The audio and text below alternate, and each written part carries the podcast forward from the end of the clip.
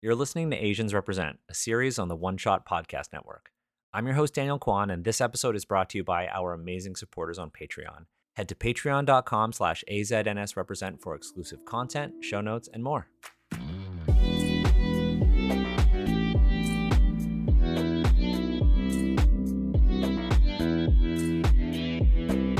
Hey there, everyone. It's Daniel.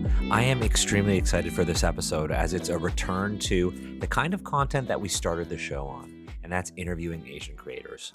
Today's guest is Tejas Oza, who is a member of a five person team creating the Bludgeon TTRPG system. Bludgeon is a D20 game inspired by the Indian mythologies, pop culture, and histories that the team grew up with across different parts of the country. We chatted about the design approach to Bludgeon, uh, with India being one of the most culturally diverse countries in the world, the core tenets of their game, and of course, a really, really great discussion about tactical combat. That said, I am really, really excited for you to learn more about Tejas, the team, and Bludgeon. So let's get to the interview.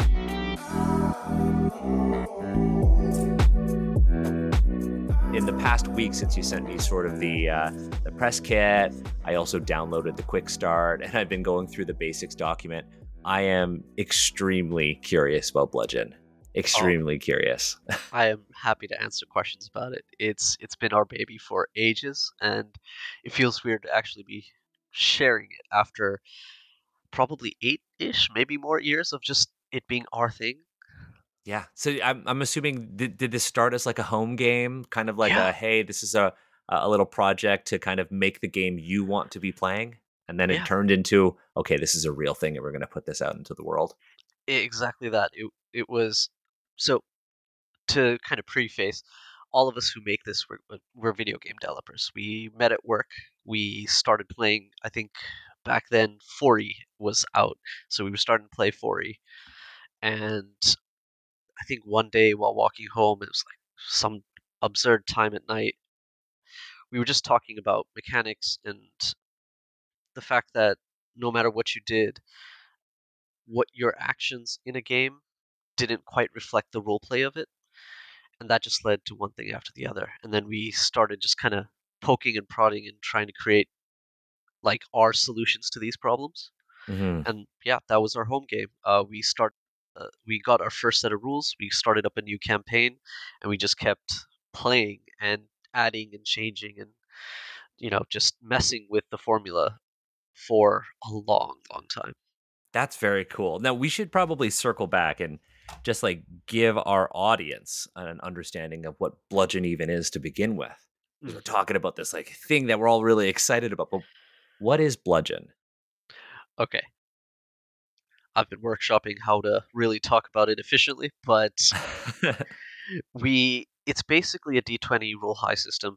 Very familiar if you've played like D&D, Pathfinder, that sort of thing. But our motto with the game has been that we're tactical and we're thematic and quite modular as well. The I just mentioned, right? Like we want the rules you have at your disposal to be what drives your roleplay or informs it. And we want the roleplay to then feed back in. And that's what we've always been trying to go for. The fact that we're all Indian really informs our aesthetic, but it's more of just how everything looks. It's not uh, a sort of thing where you have to be Indian to understand how to play this because we're always been uh, mechanics first. I love that. I for for me when you know when I'm looking for a new game, I'm always looking for something that like I like the intent behind the design of Bludgeon. It's it's also you know interesting to me because you know on your itch page, you know it talks about the game being inspired by India's like sort of mythologies, the pop culture, yeah. the history, and I think of like all the really incredible movies, and then you talk about okay, this is a game of tactical combat, and then yeah. I think of the incredible action movies that have come out of India recently too, and I'm just like, okay, what is this? And on the itch page, you folks talk about like the core sort of tenets of the game, right? Marrying mechanics, narrative, and role play. And I think that's like an incredibly commendable thing because if you look at other games, like what's the most popular game right now? D and D Fifth Edition. D and D Fifth Edition has a set of like rules and procedures for how to handle like skill checks and combat and whatnot, but not necessarily from a narrative perspective or a role pr- play perspective or even a world perspective because D&D's package is very much separated from its world. That's but true. based on what I'm seeing with the basic rules, the world and the inspirations, like the cultural inspirations behind Bludgeon, are very much a part of the DNA of this game. Is that is that correct? Yeah, that, I think that's a fair thing to say because I, I- it- it's a weird one to explain as well because for us it's just innate, right? It's it's how we think, and when we solve problems, we're solving the problem with that mentality. Just add it in. Uh, I think it's later on where we start to like try and figure out how we got to a particular point that we're like, okay, this is why I thought of that. But with regards to Bludgeon and all these inspirations that we have, you've mentioned the action movies. Uh, that's informed a ton of abilities, a ton of like, you know, even little names that we've uh, put in the book. Our references range far and wide, from Bollywood to Tollywood and Mhm. more, because like I'm from kind of the western side of India. Two of our members are from South India, and the way we see things, our reference points are very different. So it, it's kind of fun to kind of keep riffing off each other and then actually educating each other. Because um, uh, one of our buddies, Vivek, for example, huge history buff, uh, he's in charge of our lore, and just talking to him is amazing because he'll keep throwing tidbits of history that I wouldn't even know, uh, or bits of pop culture that I wouldn't even know, and that just makes everything better. Yeah, I mean, I this is actually something that I wanted to talk about because, like, when you sent me the press kit, I was reading it, and you said, like, "Hey, the, you know, this game, there there are these core members, but everybody's kind of from different parts of India, Yeah, and India is like one of the most culturally diverse countries in the world." Uh, and so I, I kept thinking, well, how do you kind of incorporate all these different inspirations into the design of Bludgeon? And you're kind of talking about how it's this sort of like back and forth conversation teaching each other. yeah, it's it's a bit of that, but I think if you've grown up in India, invariably your classroom is filled with people from different states, right? Um, so just being used to and learning how to be okay with different cultures and different mindsets is something you learn as you grow up. It's kind of innate. Hell, even the fact of taking a joke is kind of innate because you would make fun of someone just because they're from another state, and they do the same to you because we have our stereotypes, we enjoy them. It's just a thing. And so when we talk to each other, there's just it that respect is just grown into you from childhood. And so there's no real like uh explanation for it. It's just there. And for Bludgeon, we it's not like we set out to be like we need to represent this state and this state and this state and this state. What we did set out to do is just be like, what do we know? What do we enjoy? And how can we put that in this uh, game? Okay. and that's and because we have at least four different or five different perspectives we at least can cover five different bases Yeah, that's I, I I think that's very commendable. It's like, you know, you can't you're not speaking for everyone. You're just speaking for yourselves. So for somebody like me who like I've never been to India, I know as as much as I can But am I able to pick up on those things when I'm when I'm reading through Bludgeon? Am I gonna be i able to understand that? oh yeah i there, there's a bunch of stuff in there that we've intentionally tried to make it as easy for just about anybody to get into we're not uh trying to you know, you know kind of gatekeep out uh, any certain references or jokes or whatever there are things that will make more sense if you've grown up in the culture or you understand certain things, right? Like chai. Chai is a huge thing for us, right? So is filter coffee if you're from down south. And while it's not in the basics book yet, we're currently building our lore and we're building out the different kingdoms and factions. And one of the core things we're talking about is how does each different region have their chai? Because that's just Oh, that's cool. we Yeah, it it's something we understand, and it's it's a small detail that maybe someone uh, from another country will be like, "Oh, okay, that's interesting. I can use that as a, uh, you know, in their role play in their their world setting." And if you're from India, you'd be like, "Oh shit, okay, I drink that type of chai. Maybe I should make a character from this region." Oh, that's awesome. I mean, food is a a very great way of sort of differentiating factions and cultures within like a fantasy game Yeah, because it's food is everything. Like food exactly. food dictates your environment, what kind of ingredients you could even get, whether you it's through like, you know, agriculture or trade. That's that's very interesting that chai is kind of like the part of the identity of these various Oh yeah, sort of I guess regions. you you mentioned it right. Like food is a big thing, and like it, that's kind of one of our main focuses when we talk about the different cultures and different people. Usually, in most settings, you're like, okay, this is a clear, distinct line between you know, people A and people B, and they are like this and they're like that. And for us, it's more like, no, see, these are kind of the regions. They'll bleed into each other, and you're going to see food like this at the core of here. And in the middle, you're going to see a mixture of that and this. And food, especially, is something that's very very core to different like state identities the type of pe- uh, food that people eat the the food they'd bring in their lunchboxes to school. You know, it would change based off of where someone was from. So that's just something we that I won't say is important, but it's just something that is like it's such an obvious thing, and it should be part of when you learn about someone. And so we're incorporating that into uh, our lore, into our books.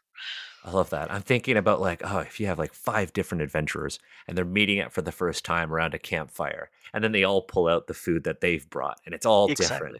And then there's your core conversation. I think that's really cool. Ah, that's incredible.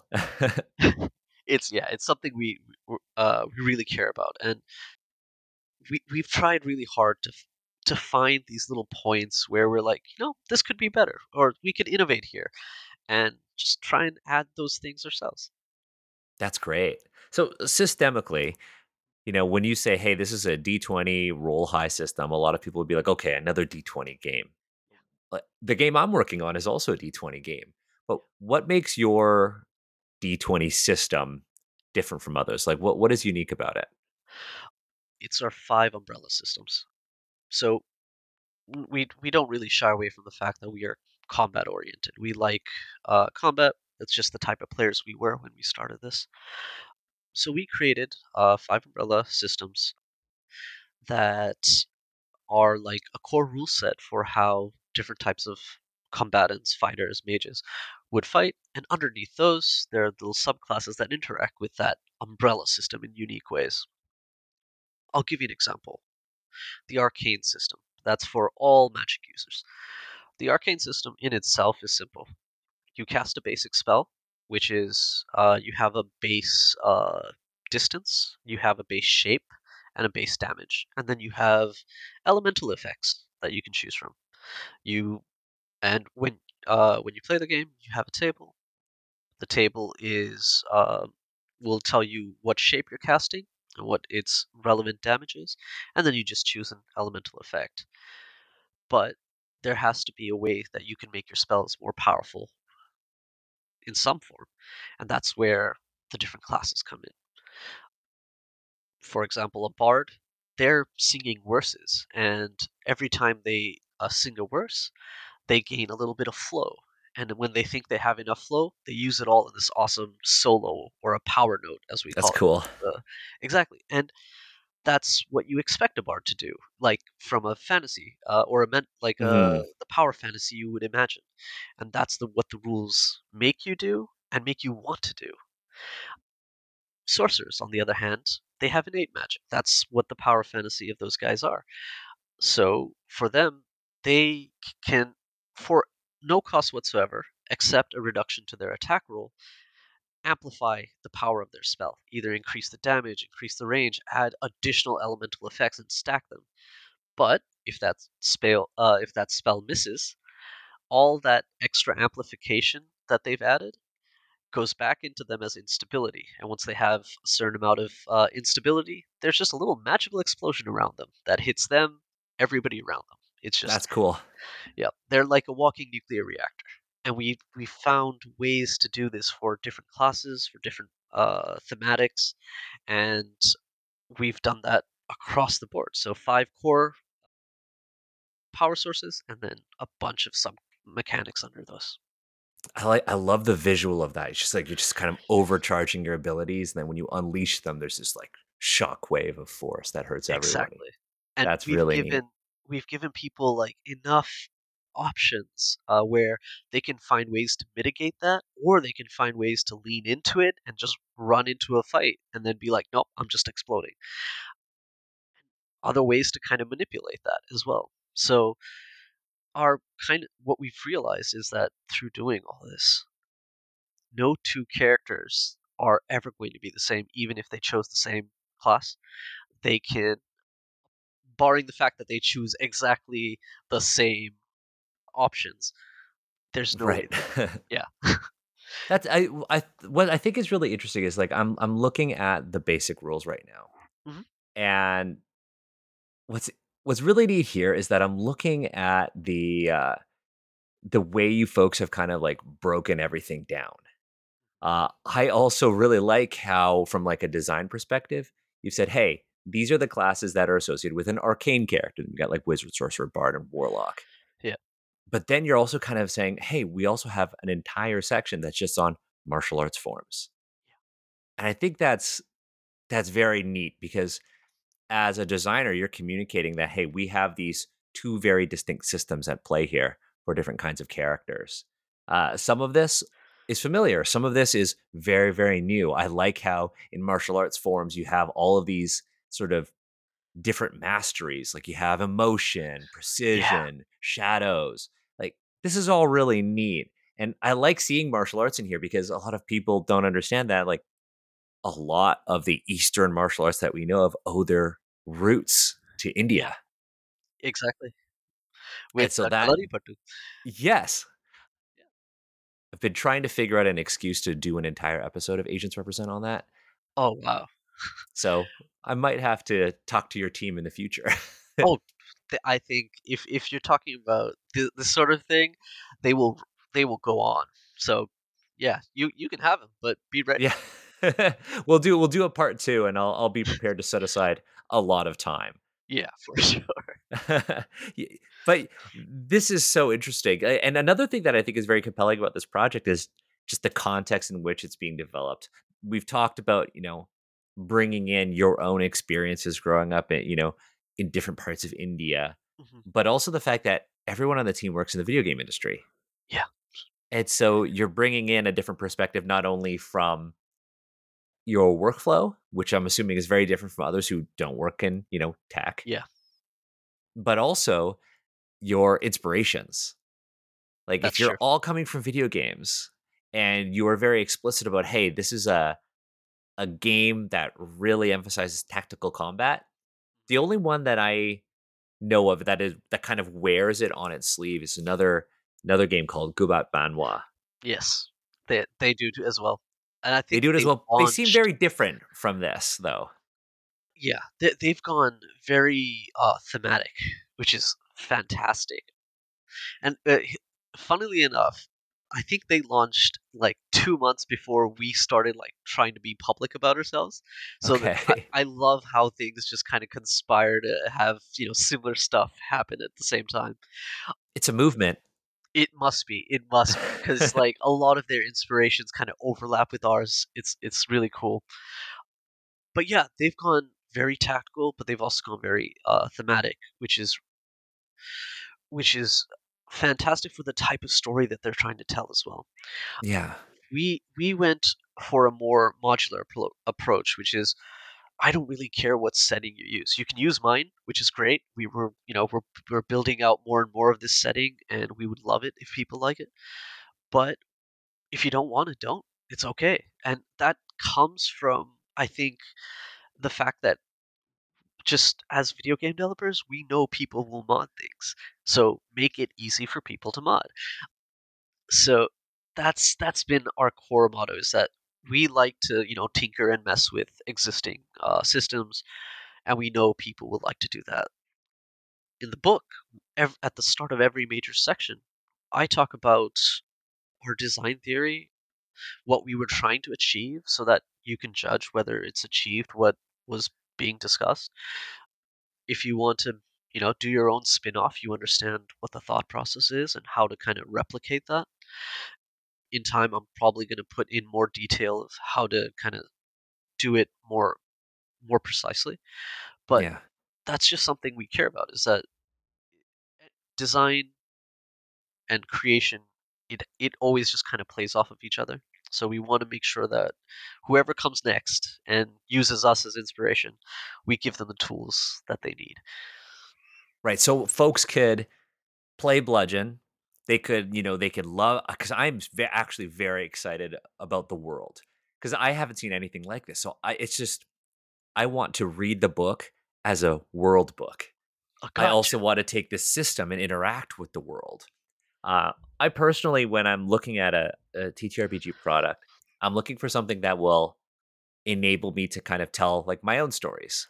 I really like games that are built on procedures that help Right. everyone sort of navigate, you know, situations at the table, like frameworks that are essentially used to structure the game. Like, hey, this is when you use specific mechanics, why they're important to use, and how they kind of interact with one another. Sort of subsystems within an overarching product. And it kind of sounds like you folks are building something like that based on how everything is kind of broken down in uh, the basic rules.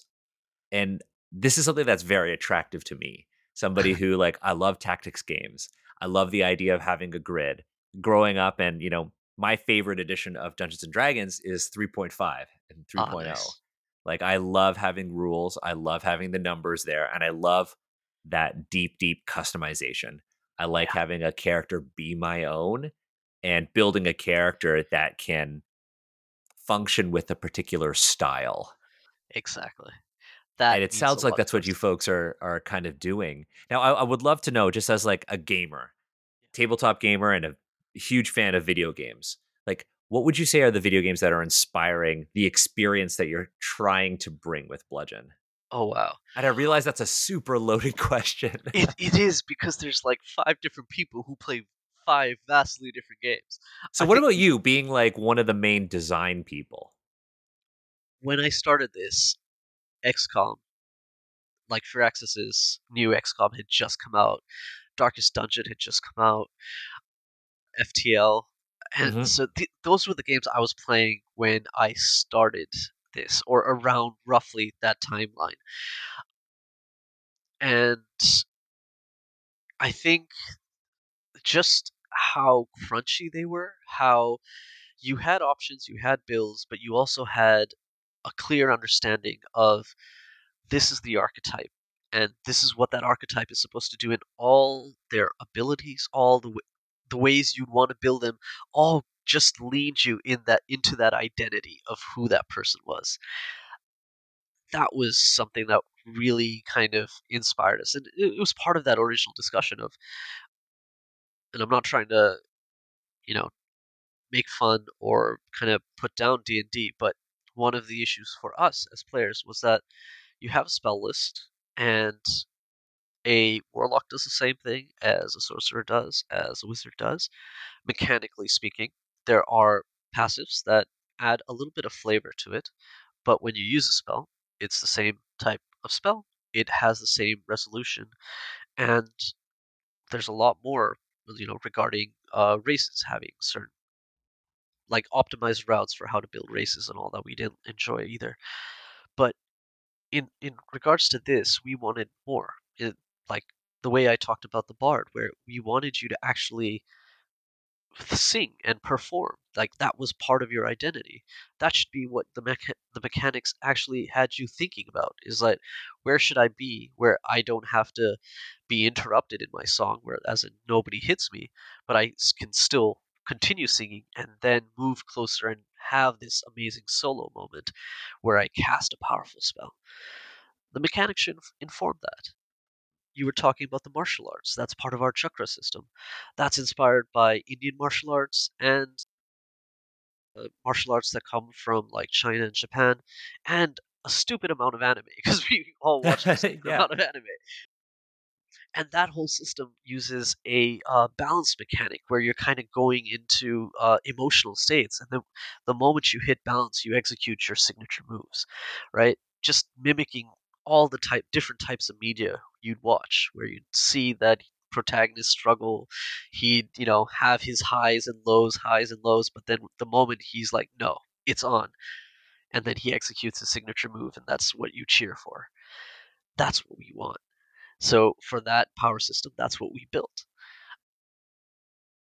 That's it's just it's it's kind of it's it's what we care about. So all the video games we played were games that leaned heavily into understanding what an archetype was and then giving you the tools to feel like that archetype the way you played it.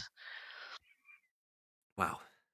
Yeah, I in my mind when you were describing this, I was like playing through a scene in my mind. I was like, "Oh yeah, I'm thinking about, you know, a musical character who's performing and getting ready to sort of hit like that the bridge of their song.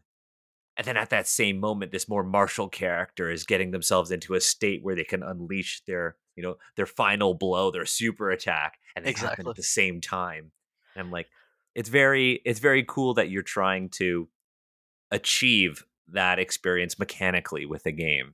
Yeah. Uh, that's awesome because I think of like one of my like I think the coolest movies. Like I love the Bahubali movies. I think I think they're yeah. so cool. I think they're so cool, and I, I watched them uh, with my friend KP. Shout out to KP, who kind of explained like the, the cultural sort of side of it and like Right. what everything was trying to indicate. And I was like, oh, this is there was like another layer of complexity that I did not understand. To me, I'm like, oh, this is just a fun and very, very cool movie. And then on top of that, there are all the this is the reason, you know, why this character looks like this. This is like a particular trope that you see in this kind of film. I was like, oh, I don't even understand that, but I appreciate it.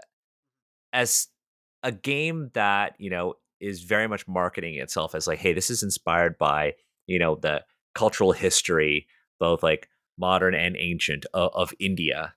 Yeah. How do you kind of ensure that players can kind of go in and appreciate that? That's a we're we're still trying to refine that. A lot of it comes down to just being clear. And I think this comes from our uh, you know, video game roots where you have to write a technical spec, right? You have to be clear about what the goals are and what someone is going to see. Uh, and make it very succinct and make it uh, and just put it up front that hey, this is what you're about to go into detail on. A, B, C, D. Here are the full details of A, B, C, and D. So that helps. That kind of helps you kind of set the stage for what someone is going to read. With regards to getting them into the lore or into the thematic of things, we try and give examples. We try and put in little blurbs of flavor text with uh, each thing. I try very hard to make sure the naming convention of stances, of abilities, and all that is very indicative of what you're going to be dealing with. Uh, it's not easy sometimes because, like, uh, so I'm bad at naming things, so it takes a while for me to find the right word. And the rest is just providing information to people. Right now, the basics book has right at the end the beginnings of our lore section of how we're going to be addressing it, how we're going to be presenting it. Uh, our one of our members, Vivek, he's written some fantastic short stories about uh, the prehistory of these regions and talks about like as all histories the wars that were fought the struggles the you know the the high and lows of how the kingdom rose and fell and who they fought against and for people who really like world building those are going to be fantastic because that will give you uh, a lot of insight into oh you want to play Ivana? Fine. This is their history. You understand why they like to behave a certain way because historically it comes from this inciting event. I love that. Yeah, for for me, it's just you know the I want to when I get a new TTRPG, I want to learn from it. I want to learn as a designer. I want to grow as a designer. I want to see new ideas. But I also want to learn as a human being. I want to be like, okay, well, what are some new experiences that I can get out of this? Uh, what can I, you know, when I read Bludgeon, what am I going to learn from it from a team that is, you know, has very, very deep roots in India? What am I going to take out of this? What makes this unique to me? And it seems like you folks are, are kind of putting together a very uh, accessible package for folks because a lot of the terminology, and this is one thing I learned with my first game, is that I really tried to lean in on the themes of the First World War. Yeah. And it got too thematic to the point where it was difficult to actually understand the mechanics of the game because I was trying to use a lot of World War One terminology. And so I had to kind of pivot to make it more accessible. And it's this balancing act of theme and accessibility in terms of how, again, the procedures of the game actually work. Now, I have to ask, uh, speaking of just like how you're going to interact with the game, for me, as somebody who really likes these tactical games, weapons.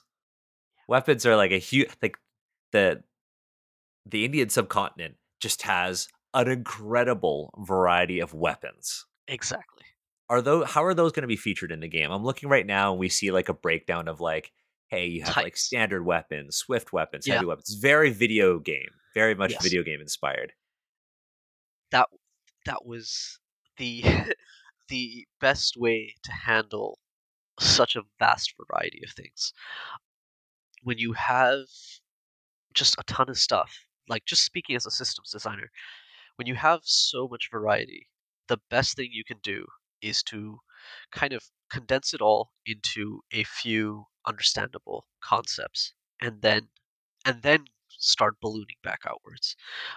So and this this applies to pretty much everything you would want to do that's systemic in nature, but always kind of condense and then balloon outwards as additions, add-ons, and all that.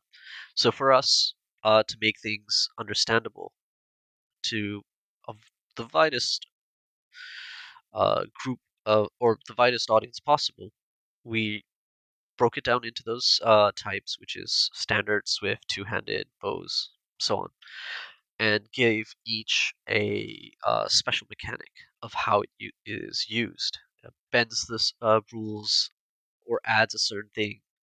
Addition if you do s- certain things. Uh, two-handed weapons. If you don't move, thematically for us it's like you haven't moved you're bracing you're swinging this in a wider arc and because of that you do incre- uh, like a lot more damage than you would uh, normally so we add all that and then when we want to uh, incorporate specific weapons hey i want to have uh, an urumi then you'd look at the weapon you'd be like okay maybe that sounds better as a swift weapon you already know what a swift weapon adds to your playstyle you have this as a thematic. And then as a DM, you can be like, oh, but I also want to add this little caveat to it. You can add that to it. And that's that's honestly the best way to ensure that things stay modular. If I sat down to represent properly and balance every single type of unique weapon that you get in the subcontinent or in the, the entire continent, for example, I'd I'd still be writing, right? Because balancing that that volume of things is uh, it's it's a fool's task. It's you know unfortunately what a lot of MOBA designers have to deal with and get shouted at all the time. Um, so there are lessons to be learned from video game design uh, that apply here of how to approach problems in a more pragmatic manner, I guess. And Can you that's- elaborate on the on the on the comment with MOBAs? I'm not I'm not super into MOBAs. Like I tried Okay. playing League of Legends Mm, and I'm not very good at it. So That's so what do you mean by that in terms of scale?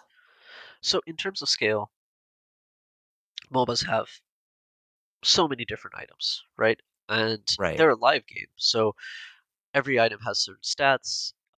You have so many different types of heroes, and every sort of conditional passive, right? e- like every game has conditions or conditionals or triggers, uh, or at least this is the shorthand I use for them. But it's basically an ability that says, if this, then that, or if this occurs, then do this. All of that, if works in different in different ways with different types of heroes depending on what their strengths are. So something that is pretty useless to one person is pretty pretty damn important to someone else where it, it is a must have. So for MOBA designers, they have to it's a constant balancing act when you have 100 plus characters with their own unique abilities and maybe 50 to 100 items with their own unique things. Where do you find the balance, right?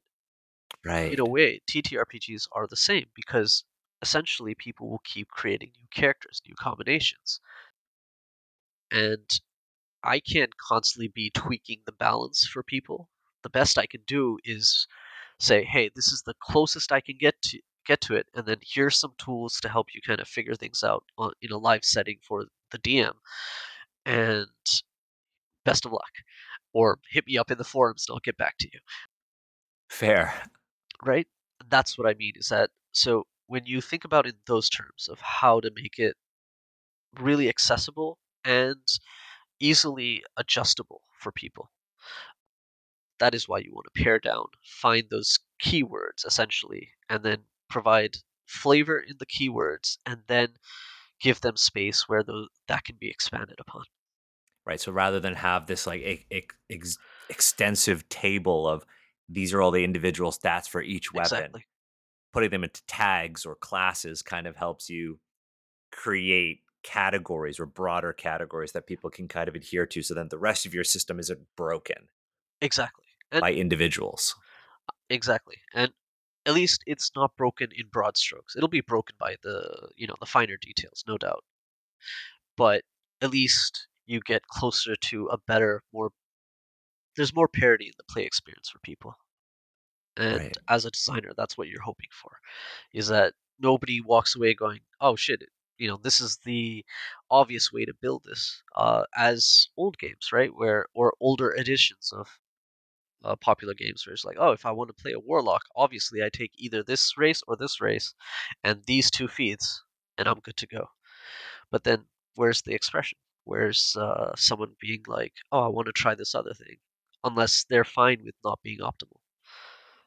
Right. Yeah. I look at, you know, live service games too, like Diablo 4, uh, which I played a lot of when it launched. And there was like one way to build the Necromancer. There was one way to build the Rogue, which were like the two characters that I primarily played. And Right. any other way was suboptimal, and your experience was dramatically different in that it was punishingly more difficult. Hmm And your end game to try to say, okay, well, I'm a necromancer. I'm just going to do my build is just going to be this. Well, okay, it's not as good as if you went this way. So I like it. that. I like that. It, get, it lets people kind of explore without sort of hampering themselves and their experience. Exactly. Uh, that's that's kind of one of the reasons we even did away with stat bonuses uh, by race. You choose what race you want to be, and we don't give you a stat bonus for that because we always thought that was pretty dumb. We very quickly just added adaptations, which were physical changes based off of who you were. If you were a Drakon, which is similar to a Dragonborn, then you would have dragon-like features, and that would give you not stats, but conditional benefits in certain situations. If you had, let's say, larger claws because that is the ancestry you had, that adaptation would allow you to do clawing attacks or add like uh, bleed when you do make a unarmed strike, uh, unarmed unarmed strike. So we've done that across the board with all the races that you can choose from and even that expands the scope of individuality that each character and each uh, or that each character that you create can possess. So if we go back to the original example of two people creating the same class based off of the race and adaptations they chose, even then they're going to have differences in the playstyle and the things that they consider doing in a life. Yeah, because I, I mean, like just based on the art alone, there is this one particular character that I keep seeing in the art, and I'm like, oh, that's it's a monkey, like a like Vanner. like Hanuman, like Hanuman, Yes. And who like Chinese culture is like Sun Wukong. Yeah. And I'm like, oh well, I know that's what I want to play. And when I was looking through it, I was like, oh, this is awesome because like, yeah, you have a tail. You have a prehensile tail that you can do things with. And you know, you've got these feet that let you grab things, and you've got these long arms, kind of like a gibbon Yeah. which I think is like very, very interesting. And then, of course, you know, you have the lore kind of built into it. You're like talking about like, oh, tricksters and how these characters in like mythology kind of appear. Uh, I think that's like extremely interesting. Now, for people who are listening to this, I know a lot of our audience, there are folks who are really into tactics games, people who love combat, people who really like to have I like I like games that are not necessarily complex in rules, but games that are complex in their subsystems. I like options. I like to see things like stances. I like to see things like styles and forms and whatnot.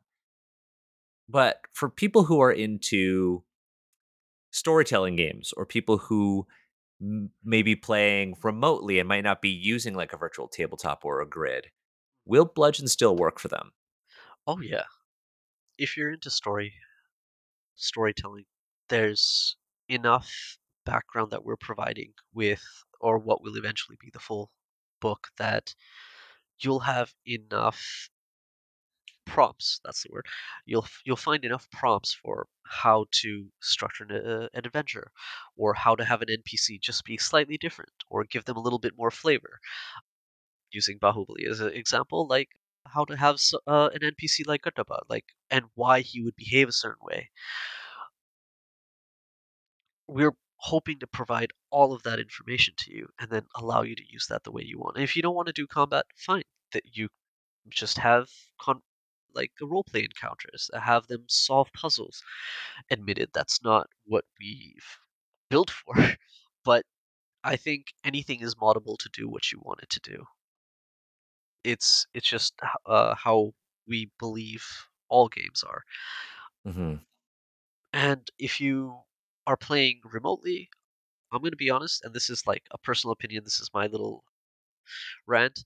You don't need fancy tools.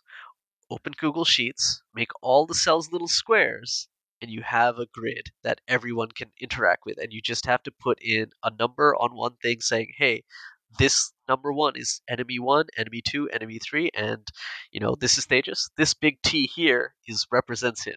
And you can have a grid based battle in like five minutes and that's literally how I run my playtests. That's awesome. Sheets. My my personal recommendation is a is a tool, and it's a free one called Mm. Owlbear Rodeo. I've used that uh, as I well. I love it because it's just again simple grid. There is no there's no subsystems involved. When I'm working on my design stuff and I'm trying to illustrate, okay, this is what I'm trying to do. What would it look like in this scenario? I just pull up a grid on there, drop some random tokens in, and I just kind of start moving them around. And that that's about it. as well. Exactly. Like so, if you're playing online, like there are tools out there, and you know, from the most basic brain dead tool as Google Sheets to more sophisticated ones, and as long as you have a grid, you're fine.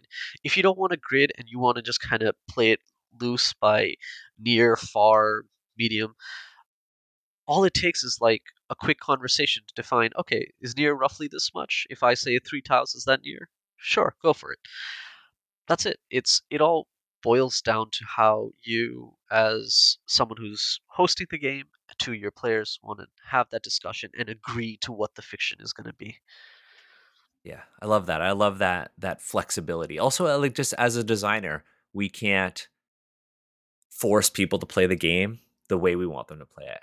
Yeah Best thing that we can do as a designer is to equip them with a toolkit and a set of structures that they can kind of learn from. Yeah.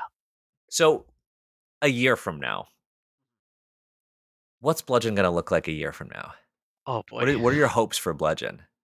my hopes uh i i really hope more people pick it up and play it we're right now we've got a basics version of the book that's out for free and we want people to just play it in time we're going to turn that into a paid option uh, once all of our systems are in the book and use those funds to actually get more art and uh, spend more time writing more material for it. I want to finish up writing the first adventure that you can run.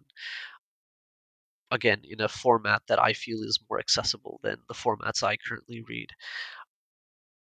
I want to have, I, I mean, I want it all really, but it all comes down to just the time and the adoption of it. So the more people play it, the more I feel confident in spending more and more time into it. And we'll see how things go. With with Bludgeon, it's been pretty fast and loose. We're learning things as we go. I've been learning how to like format. uh, I've only written technical docs up until I started this, and now I have to think about aesthetic. That, that's been wild. Are, are, so did you do the layout of the of the basics document? Oh yeah. Fair. I'm also learning that. So learning the the sort of the layout is that is a skill. That is It a is. skill. Oh, for sure. It is. It's a skill, and I. It's one that I know I'm lacking in because I am very literal. So, uh, which is great for my job because I I can write a technical spec and no problem. You know, bullet points of everything that you have to do, order of execution, all that. Great. But that's not the best way to you know, explain TTRPG rules, for example. So I'm learning how to do that better. I'm learning how to try and make things a bit more easier on the eye for a reader. Uh, it's interesting. It's it's kind of fun to learn that and to also like put out something and then get here back and like, you know, this didn't make sense, and you'd be like, oh, maybe it's because of this.